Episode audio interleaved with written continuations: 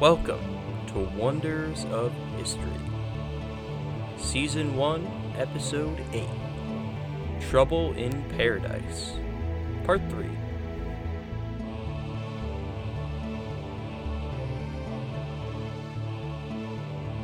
For the past several weeks, we've been zoomed in on the Sicilian Wars fought between Carthage and Syracuse over the span of 300 years, an often overlooked but nevertheless important part of Carthage's history.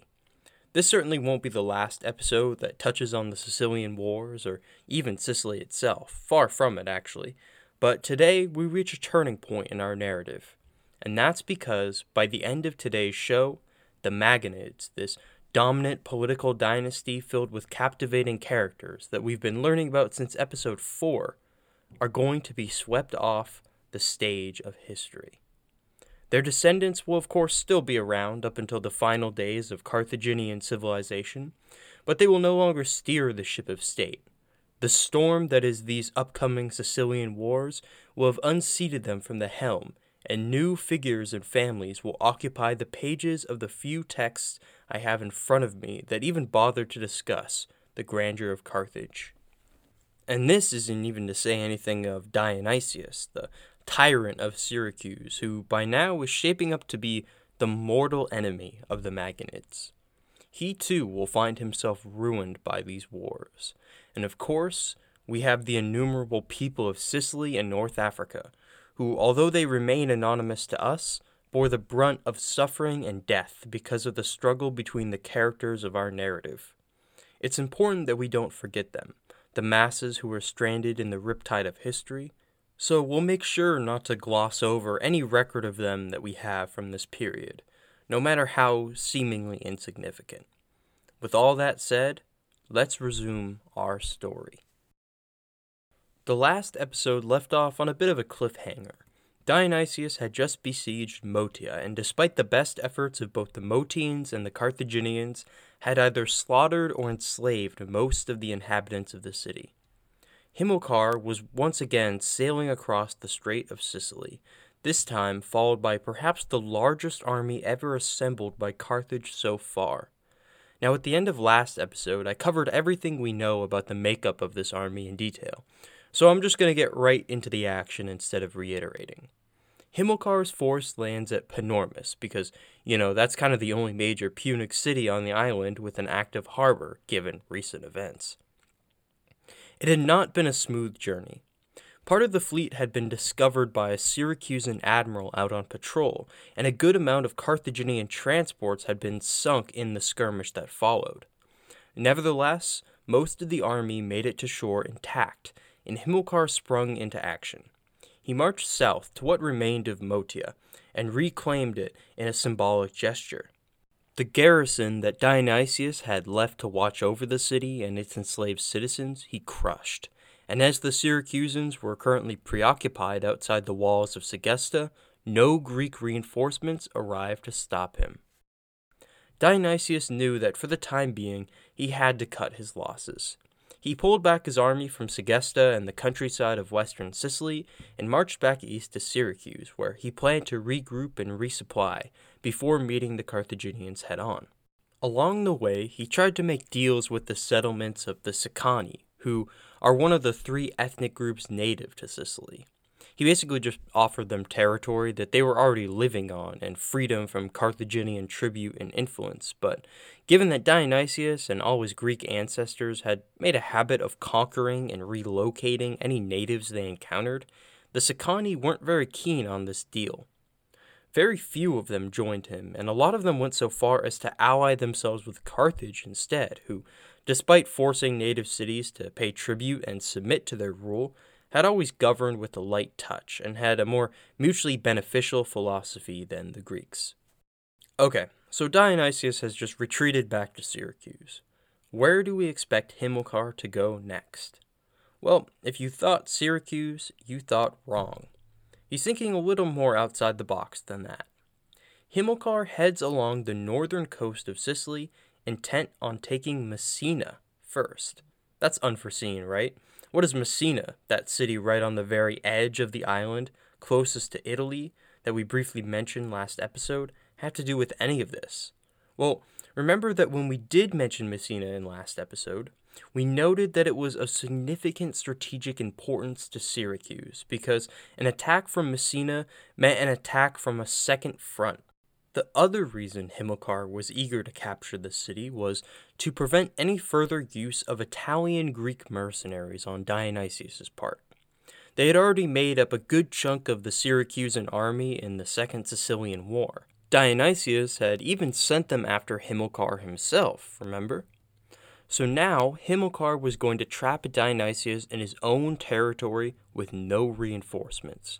Surrounded from the west by the border with Carthaginian Sicily, from the north by Hamilcar himself, and from the east by the sea. As Hamilcar marches east towards Messina, he passes Himera and a handful of other cities who all supply him with additional troops and provisions. Once he leaves Carthaginian territory, he annexes every settlement along the way, stopping at a small town not far from Messina. Syracuse is slowly but surely getting closed in. So Hamilcar sets up a base camp at this settlement. It's called Pelorus, and it's right around the time that Messina gets word of his final destination. Now, recall the reason that we even mentioned them in the first place last episode. It was because Dionysius had tried to secure a non aggression pact with them, right? Well, it turns out that he had done a little better than that, because all the Messenian cavalry had joined his gigantic army and were currently hunkered down south in Syracuse. Uh oh. The elders of Messina knew that this wasn't exactly going to be a good look when the mortal enemy of Dionysius came knocking at their door. Their only options were to fight it out or fly the coop. And for most of the city leaders, the second option was looking pretty good. So it was that the majority of the city fled across the strait into Italy, hoping to return once the war was over. But not all the Messinans committed to this mass exodus. Those that stayed wanted to stand their ground against Hamilcar, and before he even had the chance to move his army closer to the city and build a siege camp, they assembled and advanced on Pelorus. Now, Hamilcar obviously has tons of cavalry and scouts with him, so he's made aware of this attack before the Messenian infantry can get even close to his army.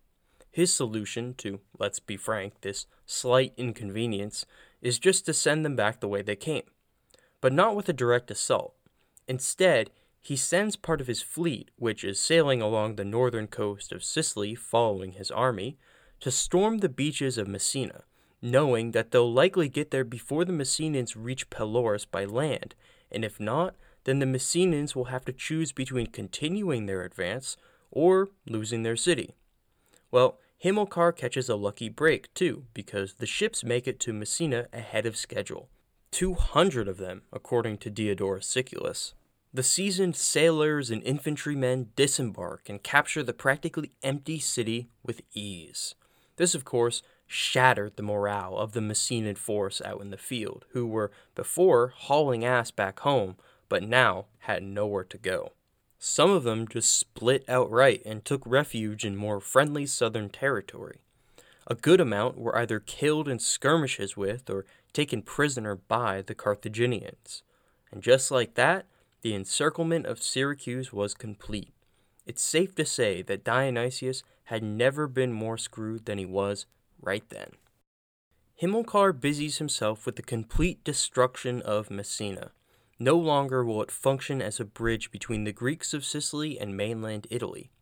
The dregs of the desperate populace try to swim across the strait, but very few make it to the other side alive. If they were to look behind them as they paddled, they might even see their city being looted and leveled in the distance. Meanwhile, Dionysius was on the move.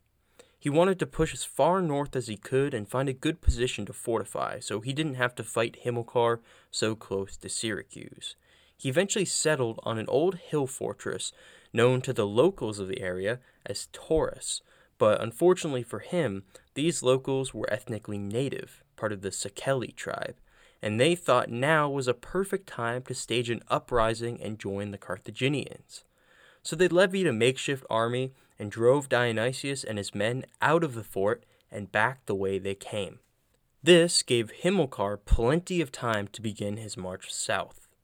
Now, originally, he wanted his whole army to move as one. That meant that his fleet would follow his land forces along the southern coast at the same pace, just like they had gone east to Messina. But this plan ran into a little snag. The snag being a volcano. I don't know how many of you have heard about Mount Etna, but it's a volcano in eastern Sicily that's still active to this day. In fact, it's erupted multiple times in the 20th century alone. And as it turns out, it just so happened to erupt as Himilcar was up in Messina. And as he made his way down to Dionysius, his army was slowed down by all the ashes and lava that were strewn throughout the countryside. So rather than adhere to the original plan of keeping army and navy together and having to slow things down to a crawl, giving Dionysius ample time to prepare for siege once more, Himilcar sent orders to the admiral of his fleet, a Magonid by the name of Mago, and told him to keep heading south and overwhelm the Greek navy. The new stratagem would be to force a naval battle with Syracuse first, and then defeat Dionysius's army rather than waiting for an all out engagement on both land and sea. Mago set off, and it wasn't long before he found what he was looking for. Remember earlier when the native Siceli had revolted, driving Dionysius back south, that was on that hill fort called Taurus? Well, he ended up retreating to the nearest town, a place called Catana, now the modern day city of Catania, to lie in wait for the Carthaginians there instead. His army inhabited the city and the nearby coastline because Catana was situated right on the sea, while all those ships he had constructed years before patrolled the harbor. And this was the reason why the event that we're about to introduce is called the Battle of Catana. This battle, just like Himilcar's initial plan after leaving Messina, didn't unfold as expected though. Mago approaches the city and becomes the first Carthaginian commander so far to see this vast new army that Dionysius had put together in person. And maybe the Syracusans were actually very aware of this whole numerical slash morale advantage that they held, because Diodorus Siculus says that the infantry are all lined up along the coast as Mago approaches, Dionysius's very own plume of peacock feathers to intimidate his foe. Now, ideally, Mago would have just dispatched the Syracusan fleet and then conducted an amphibious invasion of Catana, like he had done earlier that year at Messina. But the scale that the Syracusans were operating on dispelled any notion he had that such a move wouldn't have resulted in defeat. So instead, Mago just positions his fleet in the view of the Syracusan fleet in order to bait them out into an encounter he knows he can get the upper hand in. This battle will be entirely naval in scope.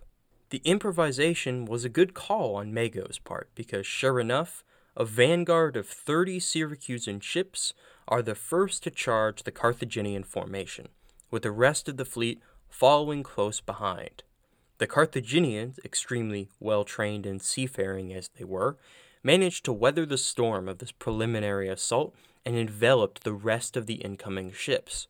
I won't go into too many details because there's actually going to be an episode all about ancient naval warfare and Carthage's many innovations to the discipline pretty soon, so stay tuned for that. After several hours of brutal fighting, though, which was pretty much just Mago's well trained force tearing through ship after ship, the Syracusan admiral gave the order to retreat. Mago pursued what remained of Dionysius's navy relentlessly, until he had sunk over 100 ships. He even went so far as to order his own ships to sail past fleeing sailors, swimming in a frenzy back to shore, and mow them down with missile fire or stab them with spears. The entire time, Dionysius and his land units had a front row seat to the whole bloody affair, which didn't exactly do wonders for all that morale, to say the least. Dionysius, resigned to the fact now that his last stand could no longer be at Catana, once again headed further south. Mago, on the other hand, got to waltz right into the harbor at Catana and repair his ships, as well as the handful that he and his men managed to board and capture from the enemy during this battle. Without further insight into Carthaginian politics, it's hard to do anything but speculate, but this victory at Catana probably gave Mago superstar status back home in the eyes of his Suffete. Trust me, this isn't going to be the last time we'll be talking about Mago, because he's got a more prestigious career ahead of him than just an admiralship, and the Battle of Catana is probably, at least in part, a reason why. As Mago spent some time repairing his fleet and letting his troops rest after that difficult march through volcanic terrain, Dionysius was having trouble keeping his army of disparate Greeks rallied behind a single strategy. A good amount of his Syracusan countrymen and the Sicilian allies were understandably disgruntled at the prospect of retreating all the way back to Syracuse.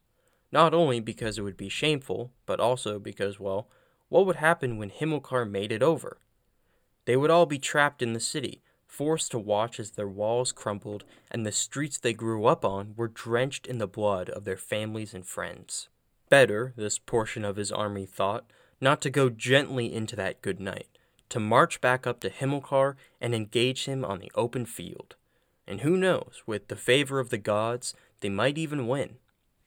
When some of the commanders notified Dionysius of the dissent that was spreading through his ranks, he considered the idea and called a council of his advisers, who then reminded him what Himilcar and its protege Mago had just done with their fleet at Catana. If the Syracusan army was to march back up north and meet the Carthaginian army, that would just leave plenty of time for Mago's fleet to race down to Syracuse itself and sack the defenseless city. Shameful as it was, defending Syracuse was the only remaining option if Dionysius wanted to get out of this without losing everything. But all those Sicilian Greeks that were itching for a chance to strike back were furious with this perceived cowardice from the tyrant of Syracuse. Many of them left the army, even, and scattered back to their own towns and cities, further weakening Dionysius's force. Dionysius, whose shoes I really wouldn't care to be in right now, made it back to Syracuse and sent heralds across the sea to mainland Greece, supplicating to the leaders of Sparta and Corinth, who he had allied with in the past, for something, anything, before he and his city succumbed to the Punic menace. And speaking of the Punic menace, by this time Himilcar was heading directly for Syracuse. While the Carthaginian army stormed into the outer neighborhoods of the city, Mago's fleet staged a grand entrance into the Syracusan harbor by festooning their ships with the spoils of war gold, silver, luxury goods from Messina, and all the other cities they had conquered. Diodorus Siculus says that by now there were so many ships in Mago's fleet that all the sails would have blocked an onlooker's view of the horizon. And while that sounds like fanciful storytelling, this display of force must have been quite demoralizing for some average Syracusan dockworker who would have looked up from his hammering only to find himself surrounded by the most powerful navy in the known world. Completely blockaded by sea and surrounded on land, all the inhabitants that could fled to the temporary safety of the walled inner city, while Himilcar proceeded to spend an entire month ransacking the temples, gardens, shops, and houses of the suburbs, as well as gathering timber and other materials to fortify his siege camp. In particular, and this is going to be an important detail in a sec, so don't be too quick to forget it, Himilcar, well, according to Diodorus Siculus at least, raided the temples of Demeter and Persephone and looted all their treasures.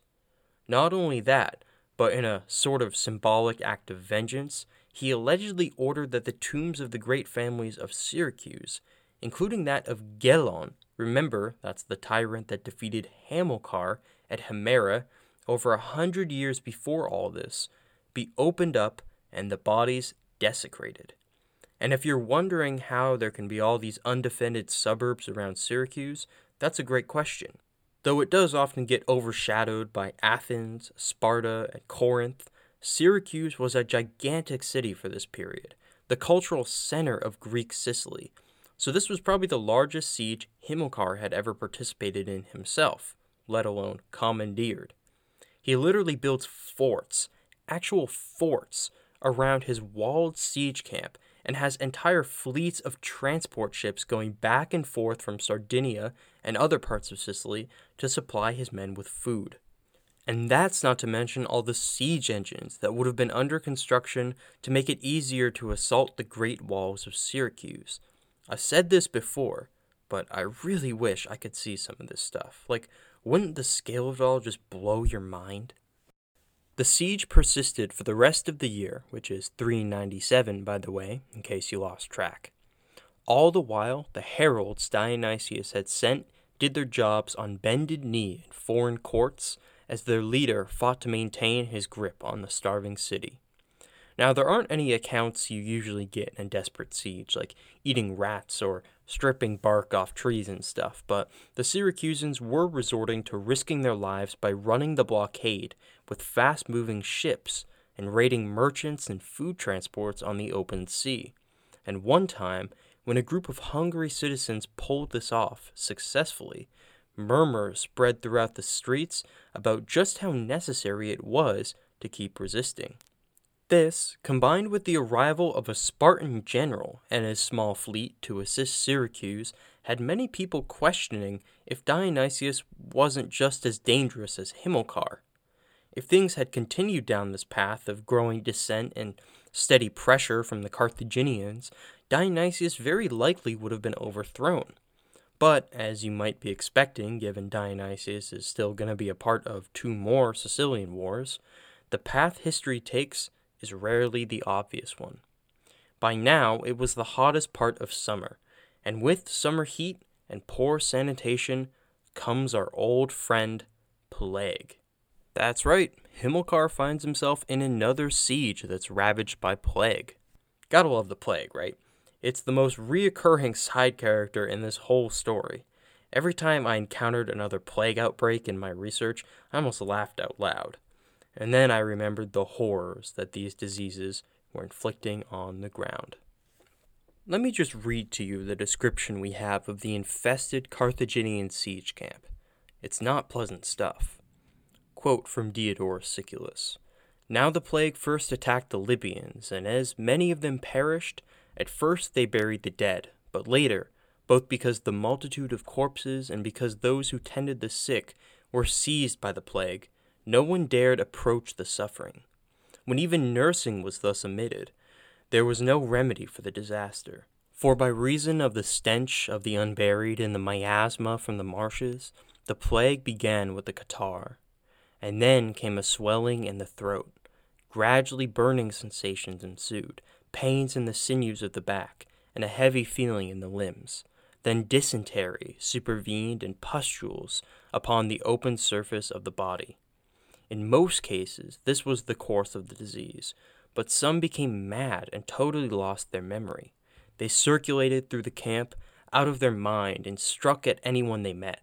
In general, as it turned out, even help by physicians was of no avail, both because of the severity of the disease and the swiftness of the death.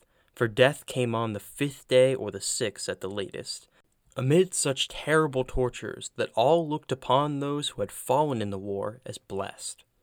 In fact, all who watched besides the sick were struck by the plague, and thus the lot of the ill was miserable, since no one was willing to minister to the unfortunate. For not only did any not akin abandon one another, but even brothers were forced to desert brothers, friends to sacrifice friends out of fear for their own lives. Okay, so hold on a second.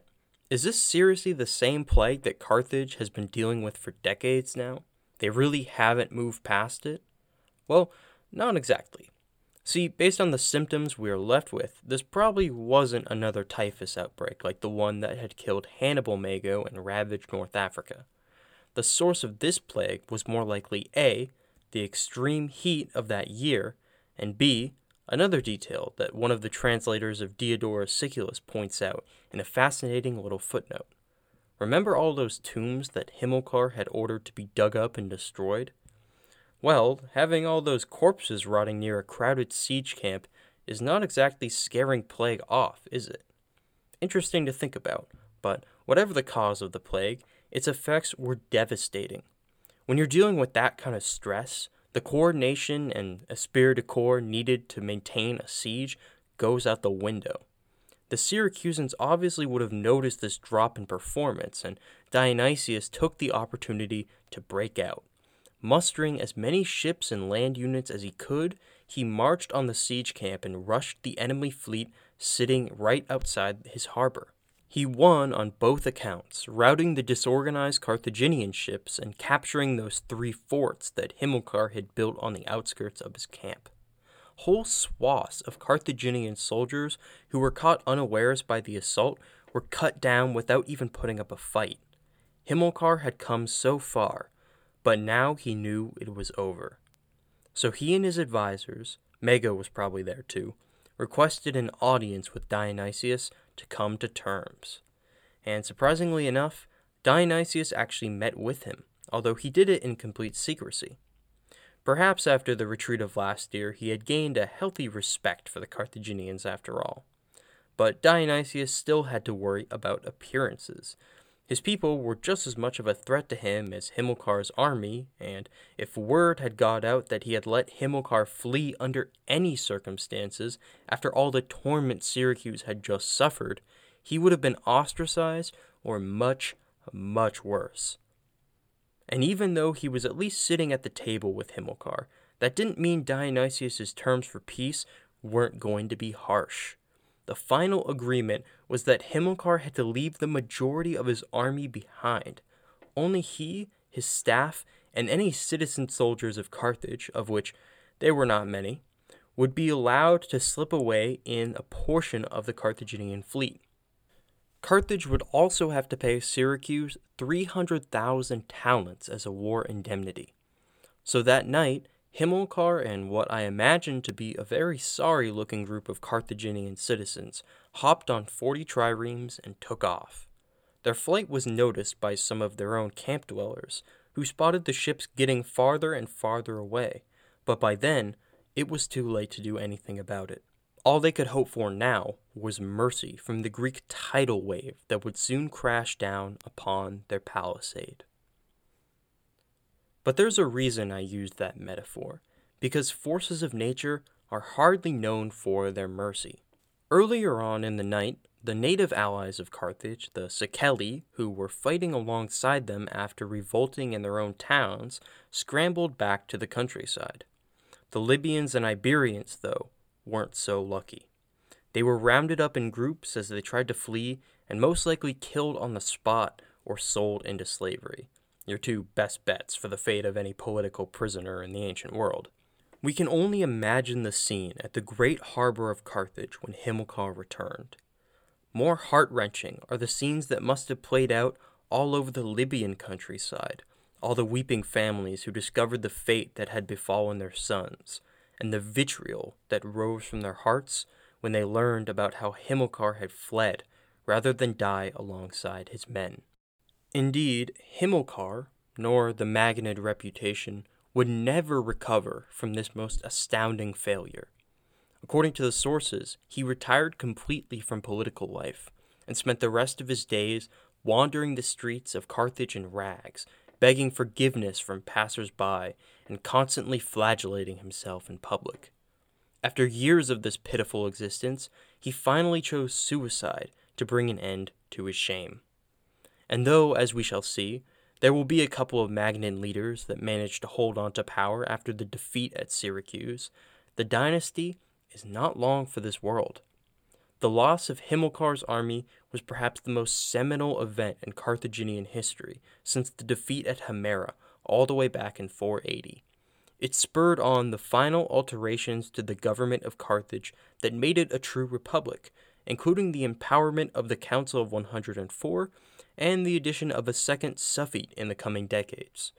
But we'll get all to that in more detail later in the season, because as of right now, the new suffet of Carthage in 396 is Mago, or perhaps we should say Mago II, that up and coming Magonid admiral of Himilcar's fleet. Now you know why I even bothered to mention him in the first place. But this wasn't exactly good news for Mago, or if it was, it was smothered significantly by the social upheaval that the Sicilian shockwave had sent rippling through the empire of Carthage. Let's remind ourselves that this was probably the largest army ever put together thus far in Carthaginian history, and the only survivors of the expedition were citizens from the city of Carthage itself. If you want a better idea of how demoralizing that is, let's use a modern analogy. Imagine what public opinion would be if during the Vietnam War, the entire US Army was just wiped out in a single stroke in like the Tet Offensive or something, and the only Americans that actually returned home were all the senators' sons from Washington. The outrage would be unfathomable, and justifiably so. That was the situation in the Punic world right now. Tens of thousands of men from all over Libya and southern Spain, from Cadiz to Utica to Leptis Magna, had paid the ultimate price in a foreign war. In the eyes of the families of these soldiers, the governors of their towns and villages, and the people at large, this could never be allowed to happen again. So a revolt broke out. It started with pockets of middle class Libyans in the settlements surrounding Carthage. As is the course of many a revolution, these organizations began to communicate amongst themselves until there were enough opponents of Carthaginian rule to form a motley rebel army. As the Libyan resistance became a coherent force, laborers and even slaves joined their cause, boosting their numbers even further. This all culminated in the march on the countryside of Carthage itself. In particular, the rebels captured the settlement of Tunis, which today is the capital of Tunisia, and ironically enough, completely surrounds the ruins of Carthage. The Carthaginians, whose military tradition kind of relied on these people falling in line, did not retaliate immediately, and instead played the waiting game inside the walls and this actually turned out to be the most prudent course of action. You see, while the non citizen Libyans may have made up the bulk of the Carthaginian army, they made up practically none of the command structure, so no natural commanders who had the skill set to organize a siege emerged from the rebel forces. Not only that, but this army wasn't exactly made up of veterans either, because, you know, most of the Libyan veterans had just died in Sicily. And to top it all off, Carthage still had access to its harbor, which meant that it had all the food and provisions needed for a siege. Without a solid strategy for getting to the finish line of this resistance, infighting soon broke out among the representatives from different towns, and slowly the Libyans dissipated and returned to their homes, fearful of Carthaginian reinforcements and retaliation. Though it was the closest they ever got to victory over Carthage, this wasn't the end of Libyan resistance, far from it, actually. Carthage would spend the next several years dealing with insurrections all throughout western North Africa and Sardinia, too. I guess those Nuragic roots still ran strong. Among the citizens and political elites of the city itself, turbulence and change were also abound. According to Diodorus Siculus, a new religious movement took over in Carthage after Hamilcar's shameful return, Apparently, the Kohanim, that's the priests of the city, remember, along with the generally superstitious citizens, believed that all this misfortune had befallen them because of Hamilcar's supposed acts of impiety. In particular, Diodorus ascribes the destruction of the temples of Demeter and Persephone back in Syracuse as the cause of the plague and thus the uprisings throughout the empire. His claim is that in the following years, the Carthaginians erected temples to both Demeter and Persephone and introduced their rites and rituals into their official pantheon. He goes so far as to say that the culturally Greek immigrants living in the city were made Kohanim and instructed the Punic peoples in the worship of these new goddesses of agriculture and fertility. Now, I hope you can tell by my tone that I'm pretty skeptical of these ideas. It's not that I don't believe the Carthaginians would worship Demeter and Persephone or that Greek culture had any impact on Carthage. In fact, you'll remember from episode 5 that we actually have good evidence that they did. Plus, Greek architectural and material influences are found everywhere in Punic settlements, so it would be foolish to say that Greek and Punic culture never collided. Hell, we had an entire podcast episode talking about Greco Punic gods. No, what I take issue with is the idea that Hamilcar's impious actions led to the Carthaginians changing their religious institutions in such a concrete manner. I've said this before, but I highly doubt, and so do historians for that matter, Diodorus Siculus's contention that Carthage was constantly wrecking Sicilian Greek temples given their proximity to Greek religion. It seems to me that proximity itself is a better way to explain the shift towards Carthaginian worship of Demeter and Persephone. I think Diodorus might have taken advantage of a trendy cultural movement he heard about in Carthage and used it to legitimize his own pantheon. But hey, historians, after all, are human beings. We can't expect them to be perfectly neutral, especially in an era long before the social sciences. But, anyways, unfortunately, that's about as much as I can tell you about Carthaginian domestic history in this period. Now, we should quickly get up to speed with Dionysius, because of course, these Sicilian wars are not over. with the Carthaginian presence no longer there to check his power on the island, Dionysius claimed all the Carthaginian winnings up north for himself. He returned to the people of Messina their city, although he did occupy it with several thousand of his own troops. Then, for the next year, he busied himself with a new project, conquering Carthaginian territory on the northwestern coast. This all culminated in 396 BC with his capture of the Punic settlement of Solus, which was farther west than even Himera. Now, obviously, this was deep into Carthaginian territory, but let's be realistic here. It's only been a year since Hamilcar's defeat at Syracuse. Huge swaths of Carthaginian lands are in open uprising, and Carthage barely has an army. For the next few years, they will be in no position to fight back against Syracusan encroachments. But that doesn't mean that their native friends in Sicily were just going to give up. Remember when Hamilcar had marched east to Messina and then south, all the while encouraging those Siceli settlements to revolt against Dionysius? Well, with Greek armies marching through their lands, Siceli insurgent groups were once again coming out of the woodwork. Dionysius fought them for another two years until something happened that shifted the balance of power out of his favor once more. That something was his decision to besiege the settlement of Tauromenium. That name probably doesn't sound too familiar, but believe it or not, we actually spoke of this place earlier in the episode. Recall that when Hamilcar had ordered the Sicels or the Siceli to rebel, Dionysius had tried to fortify a hilltop fort called Taurus and compel the Sicels to come up and fight him there. But before he could get too comfortable up there, the Sicels had driven him off, right? It turns out that some of them had continued to occupy whatever structure was up there, because Taurus became a small town that styled itself Tauromenium. But let's get back to 394 BC, when Dionysius finds himself on the opposite side of the walls, besieging the Siceli settlement. Without getting into details that are irrelevant to the Carthaginian story, let's just say that Dionysius doesn't seem to have the greatest luck with this place.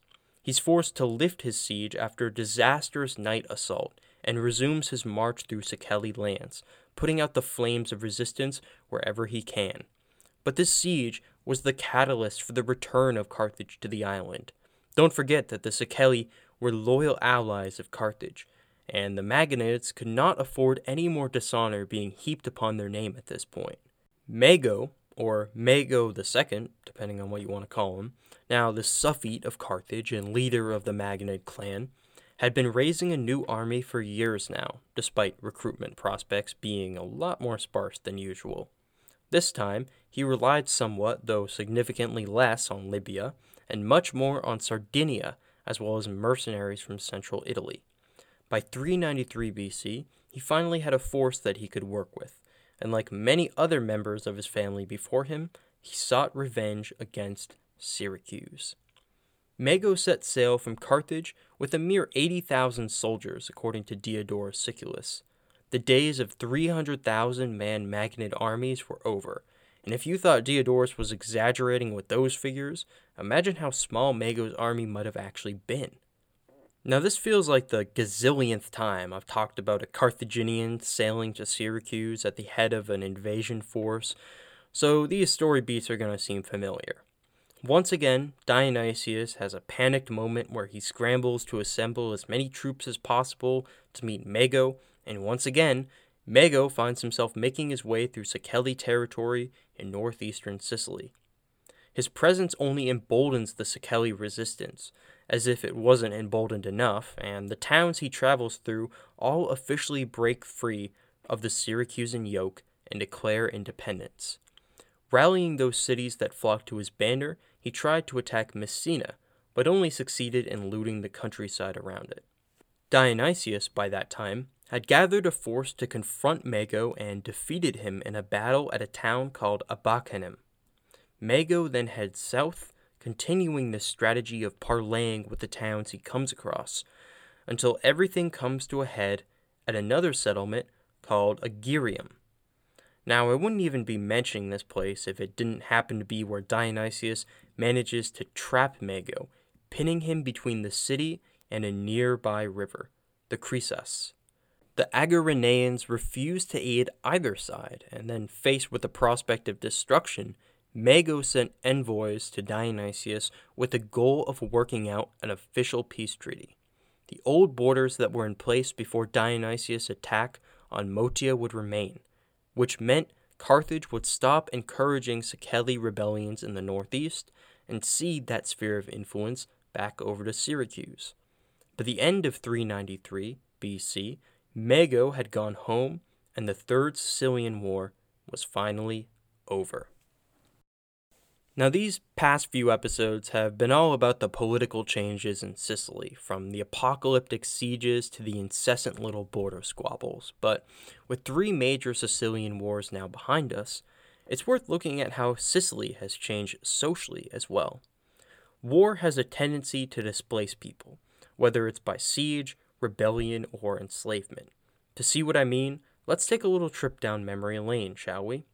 The Second Sicilian War all the way back in the late 400s BC, led to the destruction of Selinus and Acragas and damaged the countryside of both Punic and Greek Sicily. Now remember that after the war, Himilcar had allowed the Seleniantines and the Akragites to return and rebuild their cities. In any discussions we've had of the Carthaginian imperial policy, we really hammer home that Carthage was pretty lenient with its territories you know, though there were some Carthaginian administrators and magistrates in foreign cities like Gades, Leptis Magna, and Utica, these places retained a degree of internal autonomy. In Sicily, though, as the contest between Carthage and Syracuse grew ever larger and more brutal, Carthage naturally had more magistrates and armies in the field. And this, of course, translated to more Carthaginian direct control of Sicilian territory over the course of the late 400s and early 300s BC. So, for example, Selinus and Acragas might have kept some level of autonomy over the affairs of their cities, but these two settlements were now in Carthaginian territory, which meant that their reconstruction was, however indirectly, still being subsidized and overseen by Carthage. Carthaginian historian Richard Miles, remember him, provides a survey of the archaeological site of Selinus and concludes that after the transition to Carthaginian rule, the city underwent a drastic cultural shift, even if those culturally Greek inhabitants were allowed to return as Diodorus Siculus claims. The city was expanded upon, and in these new streets and neighborhoods, Punic architecture becomes the norm shrines and temples for Punic gods like Melkart, Baal Hamon, and Tanit appear. Even in areas where the Greek roots of the city were intact, these old structures were repurposed. Miles gives the example of a statue of Demeter being worshipped with culturally Punic rituals instead of Greek ones. Archaeologists start to find evidence of burned animal remains, and for those of you that have listened to episode 5, I think you know what that means. Selinus is a great little case study, but Miles also points out that we have these new Punic influences all over the territory that Hannibal Mago and Himilcar Mago conquered. The Carthaginian penchant for colonization was still ever present because coinage, Punic architecture, and even military installations like forts, towers, and walls became more common throughout west and central Sicily after all these wars. And that's all just from the aftermath of the Second Sicilian War. what can we trace back to the third? The answer is, well, an entire city. We've actually mentioned it before a few times, by the name of Lilybaeum. From my understanding, Lilybaeum, located on the very western coast of Sicily and known today as Marsala, was always around, but before the Third Sicilian War, it was just a tiny little Punic settlement. So, how did this war take Lilybaeum from an inconsequential village to a booming Carthaginian trade hub? The answer lies in Dionysius's horrendous siege of Motia that sparked the conflict in the first place. Motia was the most vital city on the entire island to Carthaginian interests. It was a place where important resources and trade goods could be redirected towards North Africa. It was a beacon of Punic religion and culture, and it was a highly strategic harbor, all rolled into one fortified island city. Its destruction not only displaced thousands of people, but also radically altered Carthaginian geopolitics in Sicily. To solve both of these crises, Carthage resettled all the former residents of Motia and probably a plethora of other displaced peoples there, and built a prosperous port city from the ground up throughout the 300s BC. And believe it or not, this isn't the first time Carthage has used colonization to mollify the masses of refugees and displaced peoples that resulted from their wars. After Hannibal Mago's siege of Himera left the city in ruins, Carthage was compelled to construct Thermae Himerae, a new settlement for all the leftover Himerans and Punic settlers that had flocked to formerly Greek Sicily. This is the modern day Sicilian town of Thermini Imerci. Don't know if I'm saying that right, but that was my best shot. Then there was Tauromenium, the Siceli hilltop town that Carthage funded and helped populate. Lilybaeum, though, because of its newfound significance as Motia 2.0 and its convenient location near the strait between Africa and Sicily, was undoubtedly the most successful Carthaginian colonial venture and will appear more and more further on in this series. All this is thanks to the tug of war between Dionysius and the Magonids over this one island. Speaking of that whole dynastic conflict, by this point in our story, both sides, especially the Magonids, are starting to run out of steam. Remember when I hinted that neither political opponent would survive this episode? Well, now it's time to dive into the downfall of the Magonid clan and their greatest enemy. The Third Sicilian War had ended in 393 BC, remember, and both sides turned inwards to finally focus on domestic affairs for a little while. Without Carthage funding those pesky Siceli rebels, Dionysius had a much easier time of things. In fact, Diodorus Siculus claims he had time to devote to poetry and the arts. For the next ten years, he thought outside the box of Sicily and looked for other lands to conquer in Italy and even Greece. Tensions between him and the Italian Greeks, especially the city of Rhegium across the strait, rose to a boiling point, but that is a story for another podcaster to tell. Now, over in North Africa, we don't have great evidence for how Mago was spending this whole decade, but it probably involved crushing a lot of dissent and even open rebellion in Libya and Sardinia. In 383 BC, though, yet another crisis in the jewel of the Mediterranean would send him away from home. Dionysius had built an army and was inciting rebellion among Carthaginian cities on their shared border. Carthage tried to resolve the dispute with envoys who, let's face it, probably offered Dionysius a significant bribe if he would just stop making trouble. But Dionysius refused. He had spent a whole decade accruing plenty of wealth for another campaign, and he wasn't going to just give up so easily. Thus, Mago went looking for allies of his own. He settled on the Italian Greeks, many of whom in the south had formed a league to defend themselves against the might of Syracuse. We actually didn't cover this because it wasn't super relevant to Carthage, but in the middle of the Third Sicilian War, Dionysius had actually attempted an invasion of Rhegium, which really didn't sit well with their neighbors. For the upteenth time, the Magonids were off to war. There are a couple differences in Mago's approach that we should mention first, however. So, first off, he isn't running this campaign all by himself. He's almost an equal partner with these Greek city states. Second is the makeup of his army. Although he did rely on foreign mercenaries, the bulk of his infantry were citizens of Carthage, probably from the upper to middle classes. I think he had learned his lesson from years of experience in North Africa that he could no longer trust Libyan recruits if he were to lose a decisive battle in this upcoming conflict.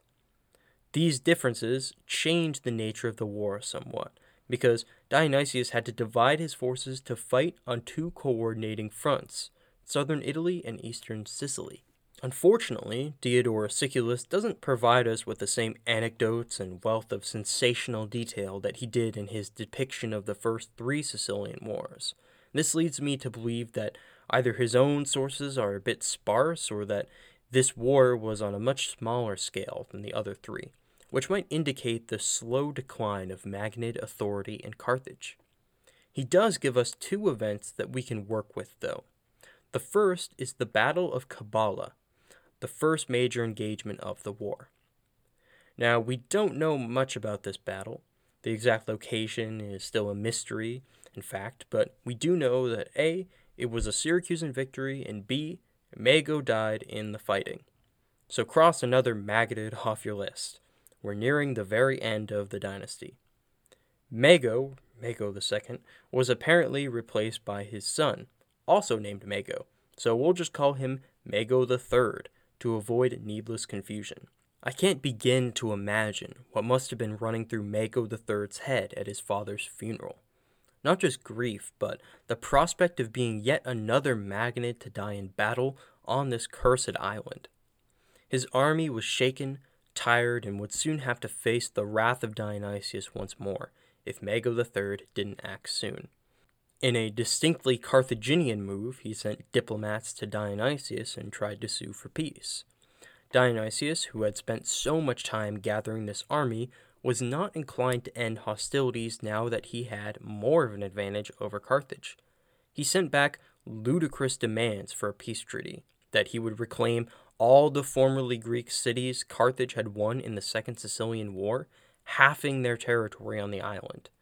He also wanted a massive war indemnity to fund this new army he had just created. But I don't seriously think he actually was pushing for peace, and neither does Mago III. So, according to Diodorus Siculus, and please keep in mind that this is very likely anti Punic propaganda because it plays into all those stereotypes about Phoenician treachery and Punic faith, well, according to Diodorus, Mago agrees to peace as a means of buying time, and asks Dionysius if he can have a week or so to coordinate with all the cities in question before the transfer of power. Dionysius apparently buys this ploy and agrees, which gives Mago III the window he needs to resupply and organize his army, as well as to pick out a spot for a pitched battle he unexpectedly goes on the offensive and traps Dionysius at a place called Cronium. The Battle of Cronium was a crushing defeat for Syracuse, though once again we lack insight into Mago III's tactics. He did, however, pay Dionysius back in kind for the death of his father, because Dionysius' own brother, a Syracusan commander who had always been mentioned in the dispatches but who I've neglected to mention for simplicity's sake, was slain in a heroic last stand. Mago III capitalized on his victory by chasing down the fleeing Syracusan army, inflicting 14,000 casualties, according to my rather melodramatic sources. Dionysius, who had to remember that he was fighting a two front war where one of his fronts had just collapsed, finally considered peace. The treaty that ended the Seven Year War in 376 was laughably similar to most of the others we've seen. Carthage kept its dominance over three fourths of the island, although they won some new eastern lands that had been colonies of Acragas and Selinus. A whole lot of war for a pretty consistent political outcome. You may be thinking, okay, so now this war is over. The Magonids and Dionysius have worn themselves out with decades of fighting. Sicily has undergone extensive reconstruction efforts that have led to new settlements and cultural blending.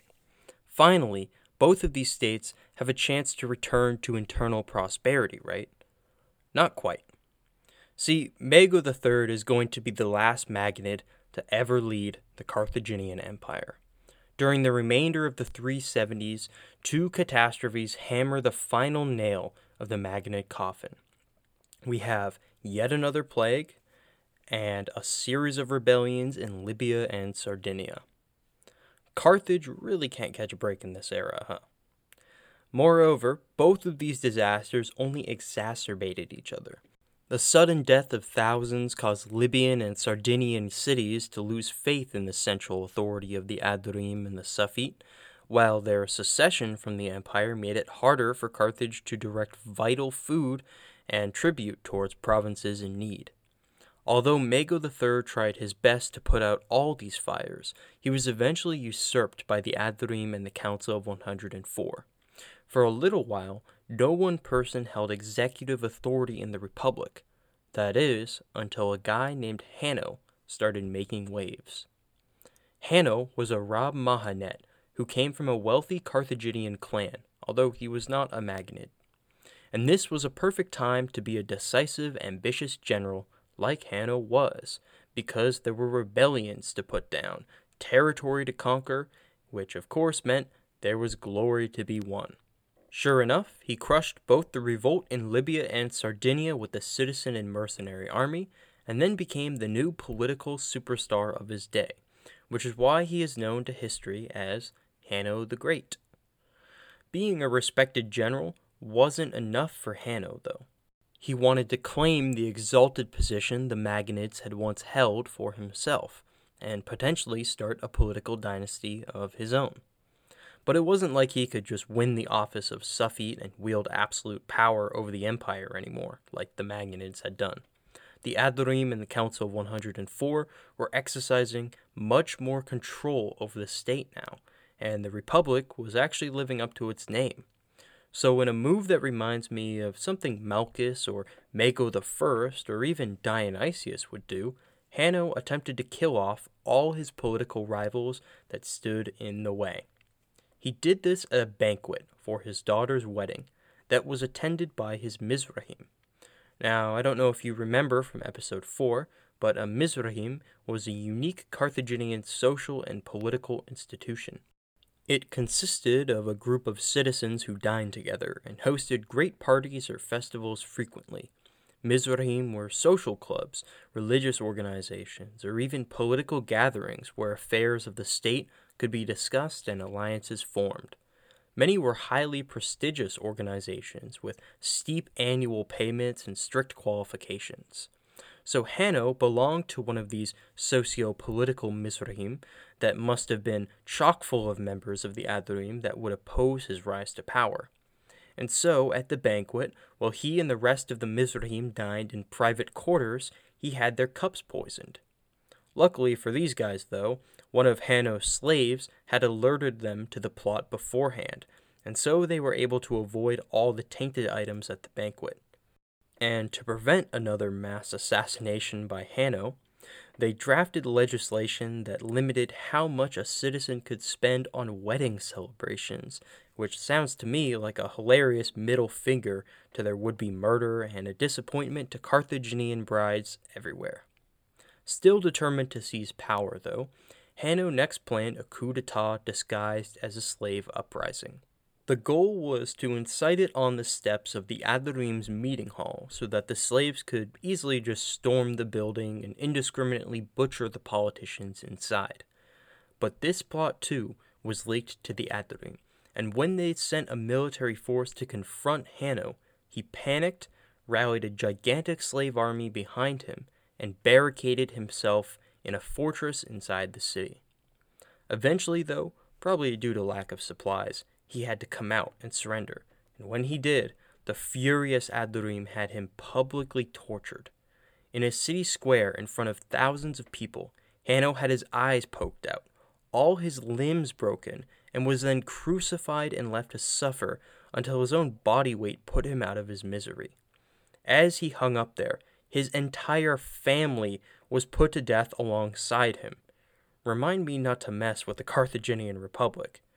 And speaking of tampering with these oligarchical institutions, the Adurim that had survived Hanno's scheming knew that a single suffete would be too unstable for this Magonid free Carthage. So from here on out, there would now be two suffetes to check each other's executive authority. This didn't mean that influential political figures could no longer exert their will on the entire empire. They could, and they will, but it did make it significantly harder for some kid who was born into a dynasty to suddenly find themselves the only suffete and thus an unstoppable force. So that spells out the downfall of the Magonids and the emergence of a new republican era for Carthage. But I also promised that this would be Dionysius' final episode too. So what's he been up to in the years following the Fourth Sicilian War? Pretty much more of the same, it turns out. In 368 BC, six years after the Fourth Sicilian War ended, Dionysius took advantage of Carthage's myriad distractions in North Africa and, without the slightest pretext for war, marched west.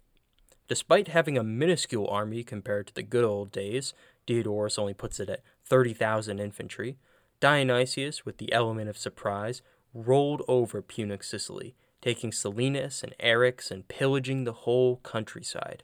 Next, Dionysius, not really having much to lose at this point, chose to push his luck, and so he headed over to the now thriving city of Lilybaeum and settled in for a siege. Now, this really caught the attention of Carthage, especially because Dionysius had just sent a formidable navy to blockade the Lilybaean harbor. And remember, with Motya gone, the port of Lilybaeum was how all the tribute and resources from Carthage's Sicilian holdings made their way to the mother city. Carthage would be ruined if they lost all that food and all those trade goods and all that tribute. So Carthage launched a surprise attack of their own. Out of nowhere one day, the Syracusan fleet guarding the harbor of Lilybaeum spotted a host of ships cruising right for them.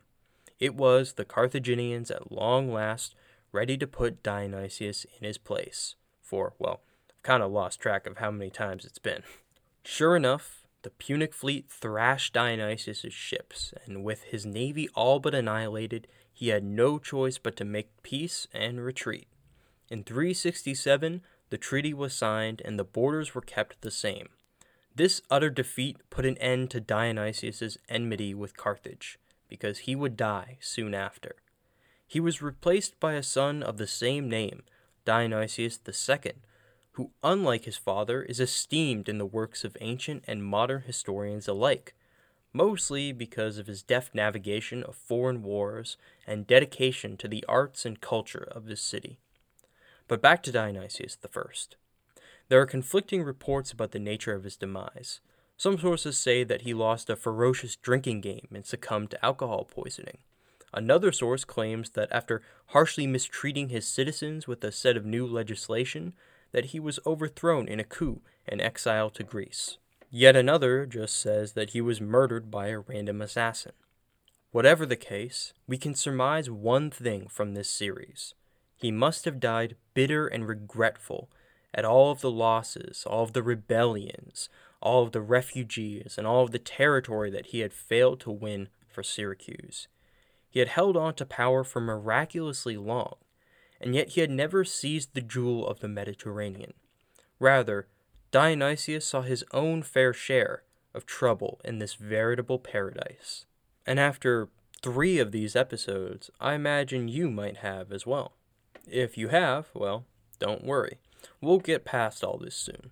We have one more episode before we scale over the insurmountable time span of these seven Sicilian wars two more Syracusan enemies would deign to challenge Carthaginian hegemony.